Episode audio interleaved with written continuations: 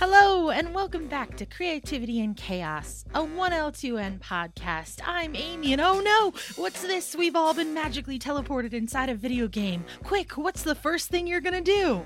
Missy? Go mining. Mike? Find and eat an entire turkey. Tommy? Turn around. There's always something behind you. Liam? Yo, We're a family of people who've been stuck in a video game, and we're bringing you along for our experiences. Yeah.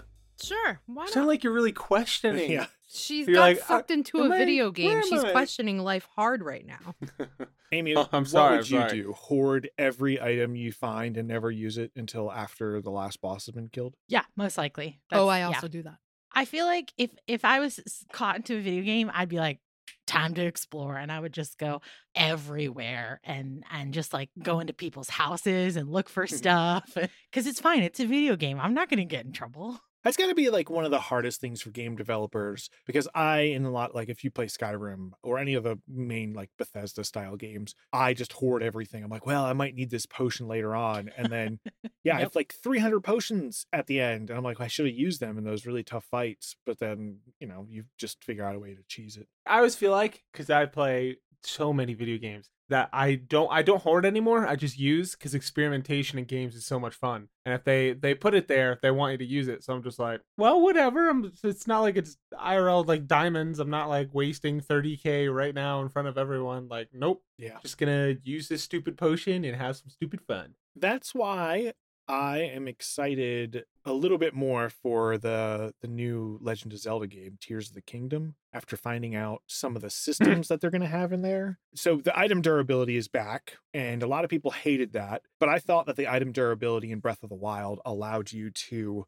really experiment with different weapons or constantly use your best one. A lot of people hated it because of that hoarding mentality like, "Oh no, I have to save the best weapon for a strong enemy." But then you realize like you just get inundated with a bunch of great weapons and you're just constantly doing inventory management if you don't use your best ones. But the new Tears of the Kingdom gameplay seems to be that you pre- pretty much pick up whatever's lying around and then you merge it with sorry fuse it with other items around to give you totally different benefits. So it, it really seems like they're going on the exploration aspect of just trying to figure out what you can use around you to fuse it to another weapon and and make it really cool. An example if has anybody seen the gameplay? Oh yeah.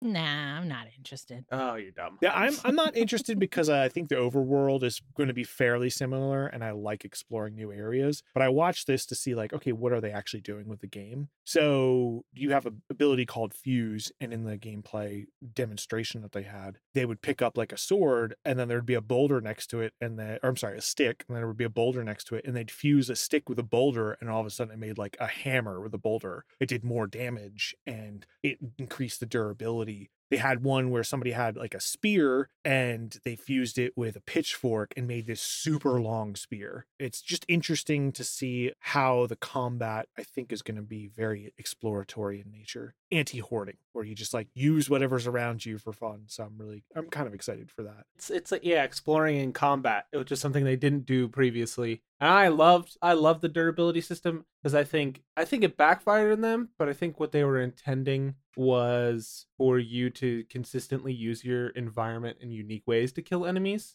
or just like use other tools in your arsenal to mess up enemies. But this just like enhances all of that tenfold. So i'm looking forward to it. it's gonna be fun. I'll probably buy a switch no i'm not gonna buy a switch i'm gonna wait for a switch pro or something like that Yeah. and then I'll buy. Yeah, because it's like this is gonna be the last game on the Switch, most likely, last big title. It is I is feel like. interesting. It's been like six or seven years, six years now since Breath of the Wild came out. And Breath of the Wild was also optimized for the Wii U. So it wasn't a fully Switch optimized game, whereas this one should be. Interesting. I didn't know that. Yeah, because it, it released on both the Wii U and the Switch at the same time. This one obviously is only going to be on the Switch. So I, I don't know. I'm I'm excited for it cautiously. I'm probably not going to view any more materials about it. The only thing I really hope is that the exploration aspect, that the map isn't the same map, that it is fairly drastically different in terms of exploration so that I don't get that stale feeling. Because I mean, out of everyone here, you explored the ends of the earth of that map.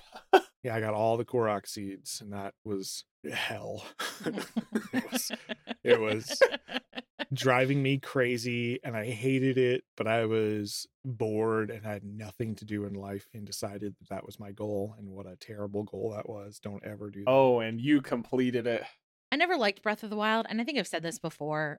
It's mostly because of the durability thing, and I'm also the kind of person that I'm like, ah, screw a main quest, give me all the side quests, or let me search for all of the things around the map rather than do anything of importance. And it takes me so long to finish those kinds of video games that I'm just like, I, I want something that gives me more direction because otherwise I will be here for forever and I'm already busy not doing other things that I should be. So Yeah, it, it is amazing how how much either love or hate that game gets for various reasons. It's either like somebody's favorite entry into the Zelda series, or they're just like, "Ugh, it's it's so bad, and I don't like it," and all this. And it reminds me that you know whatever media or art that you do does not have to be for forever for everybody. It can Mhm. just be for whoever you want it to be. And I think you have to know ahead of time, like, yeah, okay, this this isn't going to be, reach everybody. It will reach a wide audience, but not the widest possible one. And I think when you start to do the widest possible audience, then it declines in what it could have been versus what it is. Obviously, The more you try to please everyone with what you're doing, the more likely you are to not please anyone. Yeah, exactly. So this brings up an interesting thing because Liam and I, as well as Brendan, were in DC this previous week, and one of the places we visited was the uh, Art Smithsonian, and it gave me an entirely new perspective on art, specifically abstract art, because I've never.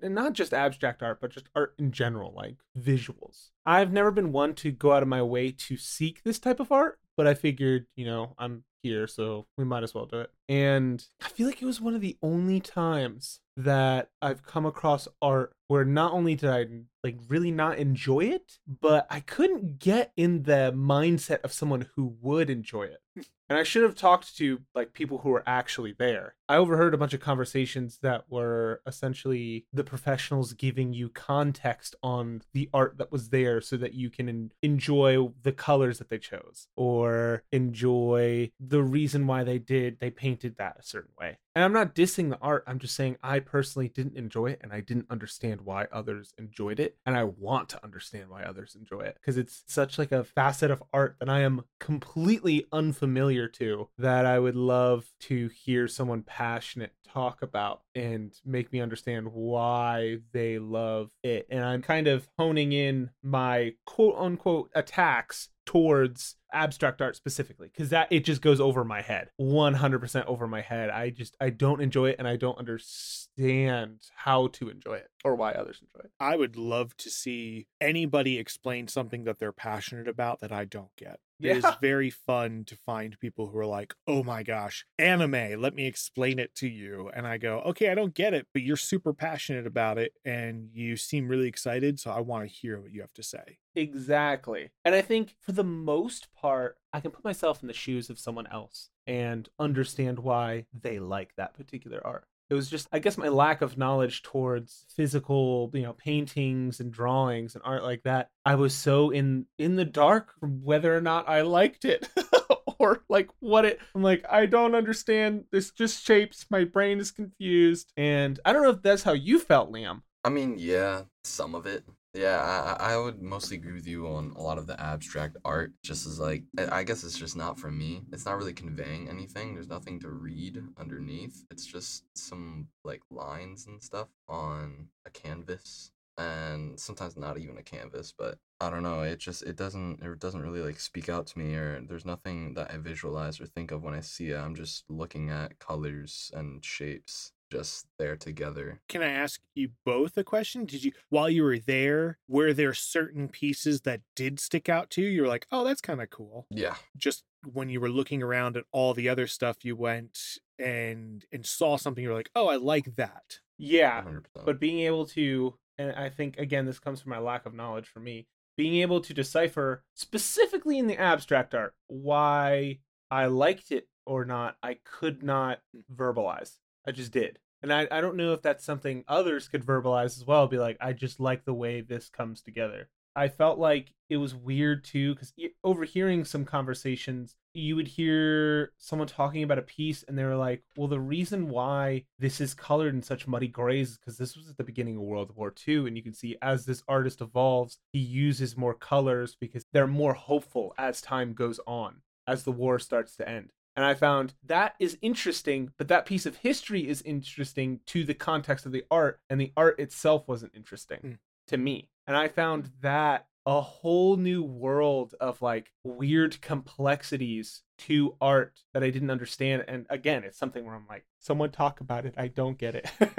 I tried to compare it as as much as I could to music in like in the most loose way possible because music is what I'm familiar with. So what would I do in the shoes of this artist? Like would I just make music? Is that what that artist was doing? They were just making this art during World War II as just a means to express how they felt, not without words, but on a painting because it's what they could do at the time mm. would I have done something in their situation, but with music? So I I tried to like point it in that perspective, but again, I'm just so in the unknown, and I found it so fascinating that other people loved it. Yeah, I mean, some people definitely have a passion about the overall subject. I, I find that when I go to museums in general, I do not like about 80% of the stuff in, in there. And I, oh, I mean, I'm sorry, art museums specifically. About 80% of the stuff, I'm like, meh. But then I find these pieces and they're like, oh, that's really cool. And it doesn't matter if I know, to me alone, doesn't matter if I know why I like it. I just think, could I hang that up in a house? Is that something that I That's could way of looking at own? Is it something that speaks to me or that informs my personality or something like that or something i find really cool and interesting and that's how i have gone to more art museums is not looking to try and understand why all of it is good i only look for the stuff that i just naturally drawn to I'm the same way. I think because this legitimately was like my first art museum that I willingly went into. Mm. and I wanted to go into to explore. So it was it was really my first in my eyes. So I had all these questions in my head and I was thinking about the art. So I think going into that perspective is is a unique perspective if I go into any of them the next time. Um but yeah, that was a that was an interesting experience that that happened to me that I wasn't expecting. I wasn't expecting to be so pondered by by art, like physical art, especially in DC, but it was a is a topic that as I'm exploring new avenues of art, I feel like I become slowly more mature with all of it and it it's so it's such a weird topic to think about but I like it. It's- interesting too to think i don't know what the art specific museum that you went to but a lot of museums are also based around culture or genres Yes. of art and if you had a museum that had okay we're only going to have one piece from this culture from this time period and then we'll have another piece from a different culture in a different time period and you went around it would be astonishing the difference that you would see in art pieces. Yeah. maybe and, and I'm I'm kind of remembering this. I think I told Brendan and Liam that what I appreciated in abstract art, I appreciated more in sculptures than I did in paintings Mm. because this is from a complete naive perspective, but my initial thought was, well, that sculpture took a hell of a lot more work and time and blood and sweat and tears than it felt like that painting did, or at least, again, in my naive look on that art, because there was like an entire massive section of sculptures. And that was just another fascinating avenue of art I really hadn't explored. And it was so interesting to see people go so in depth with it. I'm in, intrigued with the work that it takes to make them. I just think ultimately I'm intrigued by different forms of art. Like that's what I'm intrigued by. The more art I can discover, the better. Gives me a perspective on what qualifies as art in my eyes versus someone else's eyes. And I think the more I can expand what is art and what is art to me, what is art to others, the better an artist I will become. I just I just I find all of it so interesting whether I like it or not. Now, Tommy, speaking of your DC trip, speak of it yeah. There we go. so yeah, we Liam, Brennan, and I all decided we wanted to go to DC. It was Liam's spring break, and this is the first time that on my own I got to plan a little bit and I got to decide I want to explore this area with people. We went to the botanical gardens, which really Awesome. nice. There's a lot of plants in there.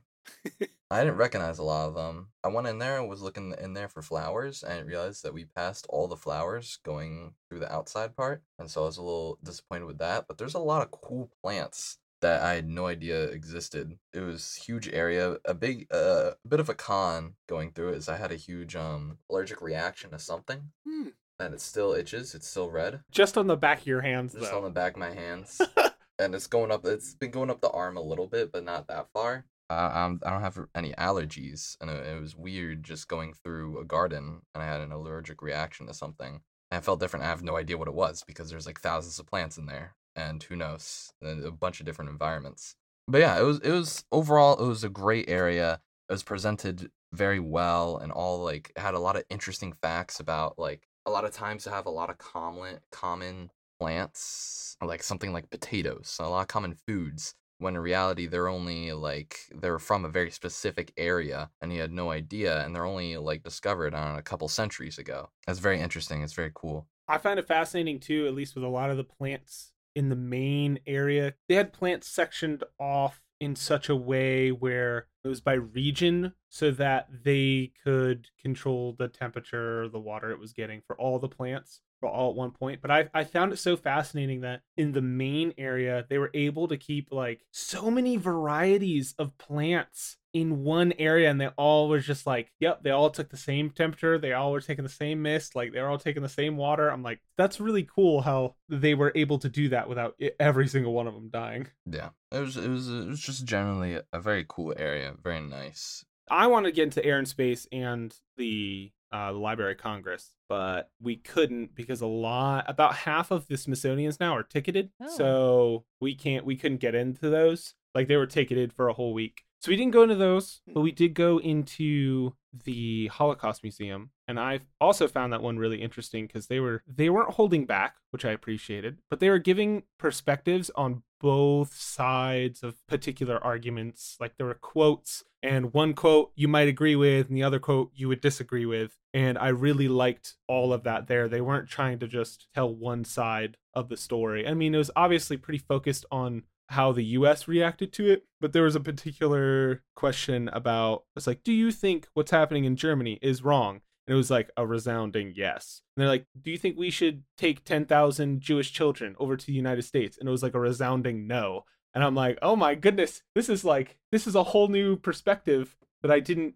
understand beforehand. And all of these polls were taken in like early to late, you know, 30s, 30s uh, and 40s 40s, yeah stuff like i'd that. say by far the holocaust museum was by far the best one we went to for me personally during the whole trip it was extremely well presented and there was like several floors which i expect there to be so much but like it takes you through chronologically chronologically time each floor of what's going on around the different countries where a lot of the a lot of events take place which i found really interesting. And we didn't know but you also needed to be ticketed for this one and so we had to wait around for like an hour and a half two hours and there was a whole waiting part on like a floor underneath the ground and it was it was mainly centric on like the whole us side of the holocaust and how that was mainly the us like the main section wasn't too focused on us as every now and then but that was where we got a lot of the us information from it was just like a waiting room and it was it was really interesting just seeing all these moments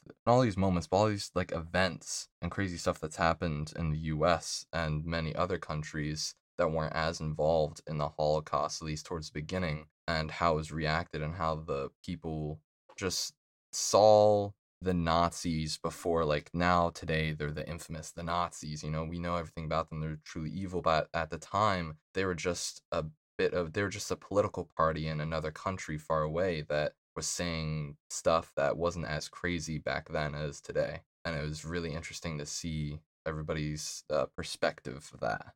Again another art thing is that I, I loved how i didn't love it but i was just very fascinated by how i knew there was a shift in hollywood during that time but how the moment the american public started to believe what was actually the believe the holocaust was happening and believe that there was atrocities going on movies in hollywood started shifting from being very subtle with their messages to just outright being like the Nazis are bad. Germany is not okay right now. Here's a, a movie with Hitler in it. Because beforehand, the in, the entirety of Germany was like I think like the second or third most popular country that was taking in Hollywood movies at the time. Mm. And so therefore Hollywood was pandering to Germany at the time and art was very subtle. The the idea of a movie was very subtle because they didn't want to piss off Germany. And then as soon as the American public was like we waged war, boom, that art shifted instantly. Mm. And I'm like, "Oh wow." Yeah. So I found that found that pretty fascinating. I don't think of any other museums we went to. I think those were I like think that was it, for the most part. We were just kind of we you know dressed up fancy, went to really nice dinners. We went to this Indian restaurant, literally probably one of the best meals I've ever had. Top three, disgustingly amazing. Yeah, like I oh, I was like, where are you Um, going with that? it's uh, words cannot describe how I felt in that moment. I was just staring forward in front of Brendan and Liam the entire time, just taking it in. I was like, oh my Well, god. that restaurant. They're like, "Do you want anything, sir?" I'm like, "I want more fries." The- I want my that bread." restaurant isn't just amazingly tasty. The ambiance there is a like work of art itself. It's so Is it like the beautiful. It was- Rainforest Cafe? That's its own type of art, yes. And we liked that. But this just felt so very artistic. Floor to ceiling, not just, oh, the furniture is nice or there's a piece of art on the wall, but the whole way that the building had been designed was beautiful. I wanted to go inside and get that experience, but Bennett and Tommy wanted to sit outside, so I, I we didn't really see. like psychopath. We didn't get to All see of that. Oh, that's Yeah. a shame. The inside's so nice. Oh, and we got splashed by Potomac water, so we're gonna become the monsters out of the. well, that's Simpsons what's movie. wrong with your arms, Liam. Just Liam. thinking that, like, ah, that, that's what the reaction was. Uh, oh, I did sweet talk my way into getting free Pedego rentals. Yes, sir. Five hours. That's awesome. It was great. That's yeah, cool. we did. We did the uh, Mount Vernon Trail Oh, again. nice. being out in just nature, just exploring, being happy. It was fun.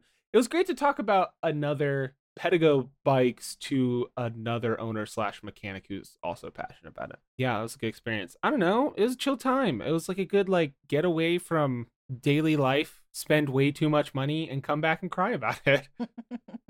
Aaron just last night was like, "We haven't been on a vacation in a while," and I was like, "What are you talking about? You just went in December, and before that we went in like June, and before that you went in February. Like you've been on like three vacations in a year." She's like, "Yeah, it hasn't been a while. I want, I want another one." uh, she just wants to travel. yeah, she just wants to to get out of town for more than one day, which I get. So Oh yeah, I can't blame her. It it was really nice coming back and sleeping your own in your own bed. That was a great feeling. you And slept then in Mike's af- bed? Yeah, I slept in Mike's bed. is that why it was so lumpy? I'm a Mike just boy. dove it was into the bed, landed on top of you. Oh, yeah. And we took a trip down memory lane. We went to Crofton. That was interesting. Yeah. Our house is weird. yeah, they've done a really nice job on the Yeah, property. it's a huge upgrade.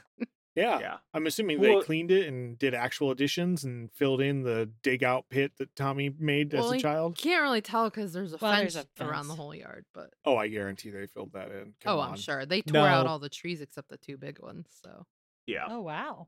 Even the third big one's gone. So they only kept Yeah. the trees that have the swing set on it. It's like a really nice porch, and they've got blue siding, Which is huge. beautiful plants outside, and all the Bradford pear trees up and down the street are gone. I thought that was Interesting. interesting. Yeah. It's like everyone tore They- them out on that side of the that end of the street. This also brings up I don't know if do you guys ever use dreams as inspiration for something like a work of art? Sure. and I'm going to preface it with on our way to Crofton, I knew that behind our old house, where big fields, big open fields, and just like grass farms used to be, there are now just it's just housing. Housing as far as the eye can see. Mega housing. Like, wow, those are million dollar properties housing. Yeah, exactly. Big old housing.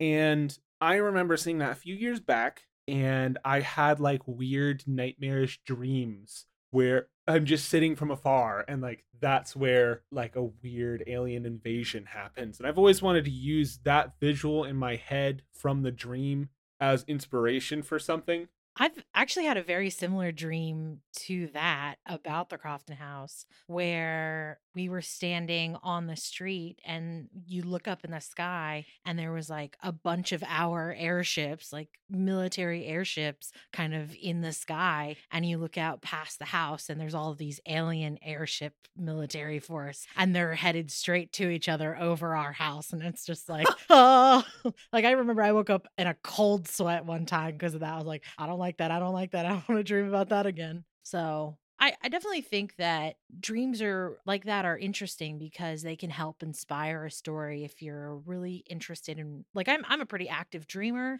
I have really interesting dreams that I usually can remember when I wake up. So uh, yeah, I've definitely taken things that I've seen in a dream and created new or created a story out of it.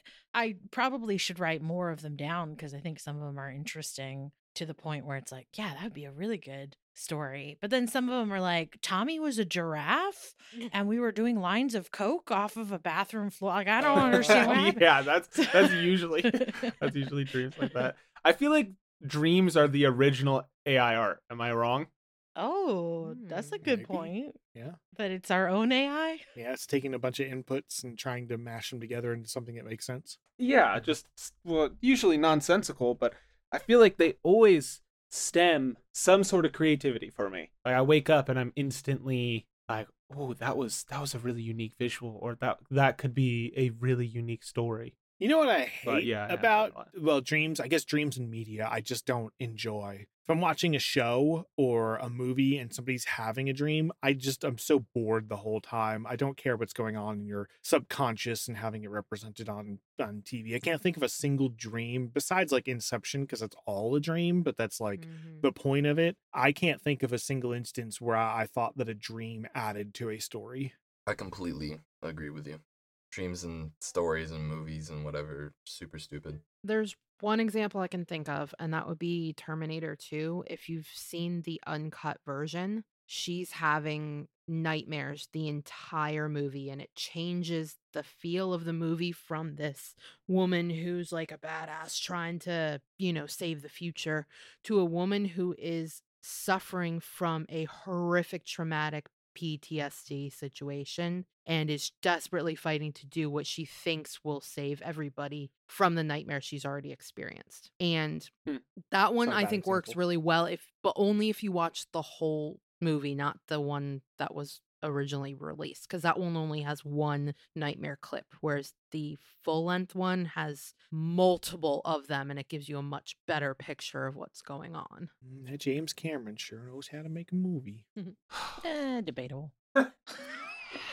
Don't think Let's the go. All Terminators were right. good? Amy on the James Cameron's bad. Let's hear your argument. Yeah, I want to. I want to. Yeah, I want hear you to go deeper into this. Let's go. Um, uh, it's mostly just explosions, right?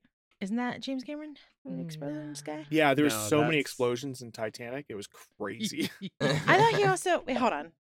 Hold, please. oh my gosh, do you Had to remember all the Google. explosions in the abyss? i know That oh man insane. water explosions are the best Do you remember all the explosions in Aliens? Okay, well that one checks. out, I well guess. i mean at the po- I was thinking of Michael Bay. My bad. yeah i was I waiting knew for you that to thinking go Michael out.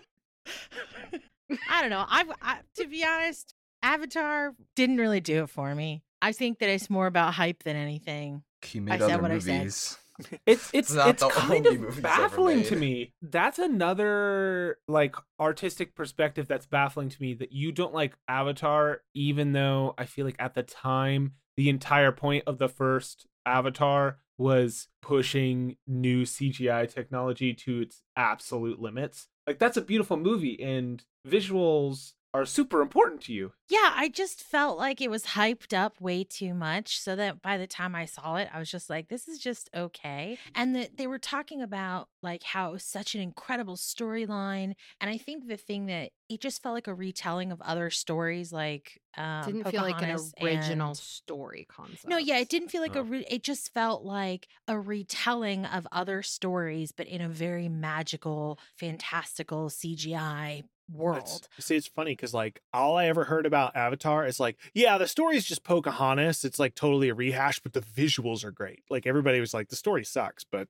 you're it's a movie, you know. Yeah, but I, I don't know. I just felt like to me that didn't make it enough of like a, a wow's like, oh wow, this is so incredible. I mean, I think the whole process of them making Avatar incredible. They did some incredible work. He worked on it for so long, for like 10 years or something. And then he worked on the sequel and all the other ones for like 10 years. Like, good for you. I am glad that you've done something that no one else has like tried to accomplish. And apparently, like the water in the second Avatar movie is like so realistic. And that's because most of it was filmed underwater as well. Incredible. Good for you. I just, the storyline was so average and like meh that it, the CGI, in, in my opinion, didn't make up for the lack of, of good story. It's almost like you're saying story is more important than setting or visuals. In, in this case, I feel like yes, yes, it does. But you liked Rings of Power? Yeah, Mm-hmm. because of the visuals. Listen, don't, don't a minute. question. question my logic. Doesn't- Ooh. The visuals, I no, I did like the story. The difference is the story itself, right? The story wasn't let's just retell something that's already been done multiple times and pretend like it's a new thing. The story is here's additional content to a story you've already you already know. Yeah, and I thought that the acting was way better in in my opinion. I thought it was way better than Avatar. And yeah, the visuals in my opinion for The Rings of Power were they were way better than Avatar. I would watch Rings of Power again in a heartbeat over Avatar. I guess the way you have to compare it is watching Rings of Power to the new Avatar. Because you I'm know not going to see the new the Avatar. first one was 2008, so I feel Yeah. like that's incomparable. but I I also just like I don't have a need to go see it because I wasn't I We'll watch it. wowed It's okay. We'll by watch the it. first one. So why would I go see the sequel to a movie that I was just like meh? I want to talk about something, which is a new thing, which is the old The Thing. What? Liam What? and I, and Brendan, all watched The Thing. Oh, the the um. John Carpenter's The Thing. Was fully expecting to be 80 schlock, mhm. and it wasn't. It was like really good, and the practical effects stood the test of time so well. Yeah. I mean, that's a movie that was able to take wonderful practical effects, make you feel scared, and then make you feel scared of everyone else by showing you normally showing you one perspective of one character. And that was good horror and it was good storytelling. It's another, you know, shifting of my perspective on art. But that was another thing of like, well, I can't just even though there is a lot of 80s schlock, sometimes you gotta watch it. Sometimes you gotta watch like the thing. It it blows me away how good those practical, disgusting, gory elements were. They were Yeah. so good. That that is truly a highlight of horror in general, but I'd also say definitely you know sci-fi horror. Like it's that and Alien, pretty much are like the sci-fi horror standards in my opinion. My favorite schlock moment of that movie is like right in the beginning when Kurt Russell is playing chess against the computer and he's losing and he just like pours his coffee into the computer and fries it. So stupid. yeah i that's the first thing i said. I was like oh okay he must be in just like some local library and then it just like pans out to him being on Yeah. just a deserted snow plain and i was like what? Yeah, so that why would you do that, that movie came out in 82 so you got to imagine that in like the arctic having a scientific computer Yeah. in the 80s like he's just like yeah, Yeah. here's $10000 we don't need. Just like i lost chest. Goodbye. I say chest? I lost chest? I lost chest chest chest whatever it was just a really good movie and the more i think about it the more i love it. I love how it's just it's you as an audience member being pitted against everyone else in this crew and you don't know who it is exactly and i feel like they're trying to solve it in intelligent ways because there's a lot of schlock in 80s movies that's like oh what if we held a flashlight to the eyeball oh, that didn't work. What if we held a flashlight to the fingernails? And it's just like they don't feel like intelligent creatures, and it feels like this situation, all the characters were actually Yeah. intelligent. They were trying to work and solve a problem intelligently. And that was that was part of the reason why I love the story so they're they're just well written characters in general they're scientists trying to figure out a science-based problem of who is the thing Where is Yeah. the thing what is it like it's great it's great horror highly recommend it James Cameron did True Lies. I love that movie. There you Mhm. go. Huh. That Curious. movie did Explosions, have huh? Oh. explosions. Yeah. Hmm. yeah, yeah, yeah. Yeah, I did. did. Again, I thought it was Michael Bay. My bad. It's okay. Moving on. Sorry. It is interesting thinking about like the sci-fi horror aspect of what you have to do to to really be get like horrifying.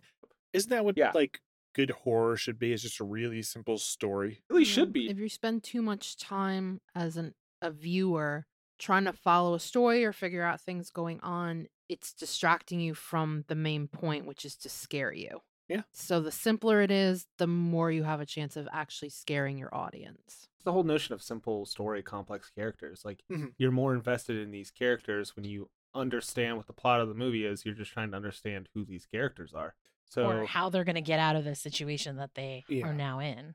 yeah, I, also think that with horror, specifically the simplicity of it, it also establishes the rules that the world is operating in. You know what the monster or villain of the horror. If if it's really complex and you have to think about it a bunch, it kind of just drives away from the horror aspect. But if you keep the rules really simple and you say, okay, this is bad guy, they get hurt when you stab them in the heart with a silver stake or something, then you understand, okay, this is how we kill that person, and that's the rule that you have to follow. But when you start going, well, you have to do that, but it has to be during the daylight, and it can't be when the person has had garlic, or you know, you just start adding all these like layers of complexity. It becomes super schlocky, and you get less invested in it because all you need to know is that one simple rule of how these elements interact in a story. Well, take a movie like Alien, for instance, how there are things that are slowly slowly revealed throughout the movie that even though it makes the villain, quote unquote, eh, the alien more complex, eh, they're still simple reveals, like Mhm. hit them having acid blood or them like the face huggers being an- a thing. Like it adds to the horror of what the horror element That's is. that's the thing. It's not adding complicated rules about what can and cannot Yep. do. It's adding another layer of horror to it. Yeah, just- horror and just when you think understanding it can't get worse. You're like, oh my gosh, no! It got worse. yeah. I need to go watch those movies again. Yeah. I got the I itch.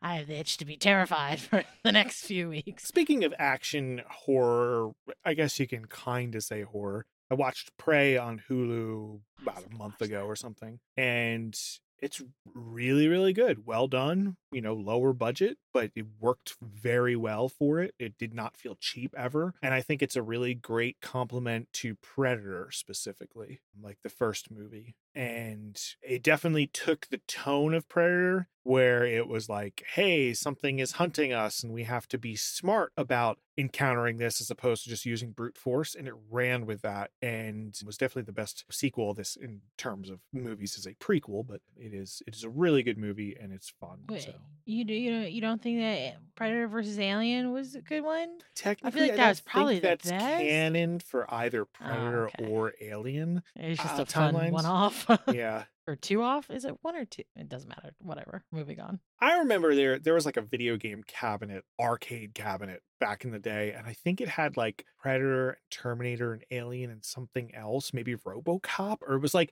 it was like a whole bunch of RoboCop. different. And I was like, "What is this?" That's the movie that we need. If you want Yeah, some that's the true true- nostalgia bait to like get people in the theaters for no apparent reason, do that. So you just want like Mortal Kombat, but if all the characters were 80s action heroes. Yes. Or Absolutely. 80s action villains. Yeah. Or oh yeah yeah yeah yeah. Eh, 80s action icons. How about that? I Or just think- 80s yeah, icons. there we go. Yeah. I think that would actually make an interesting enough story that it's like you have those remember berries, but it's also like this is something totally different because these streams should not be crossed, and yet they're crossing. What's gonna happen? Explosions. Explosions. Yeah, well, probably. Boom, boom, Lots. boom. Lots of death, I'm sure. Well, that's it. I don't got anything. Well, I'm tired. Amy and the podcast. I have to do logarithmic regression homework. Yay. that sounds Oh. terrible. I have to take a shower. I have to switch laundry. I have to finish closing the books for the hotel and laundry and dinner. Alrighty, well, thank you for listening to this kind of catch up podcast. Catch up, well, not a catch up, a catch catch up, Caught not a, ca- up. not a condiment, up. a caught up. We Caught- caught Thank up you for podcast. listening to this mustard podcast. yep. If you were an 80s action icon, who would you be? And if you went to the museums in DC, which one would you not go to? because I think that'd be more interesting than which one you would go to. Anyways, which one you would you not go out- to and why? Oh, and why? Yeah, we need a Y as well.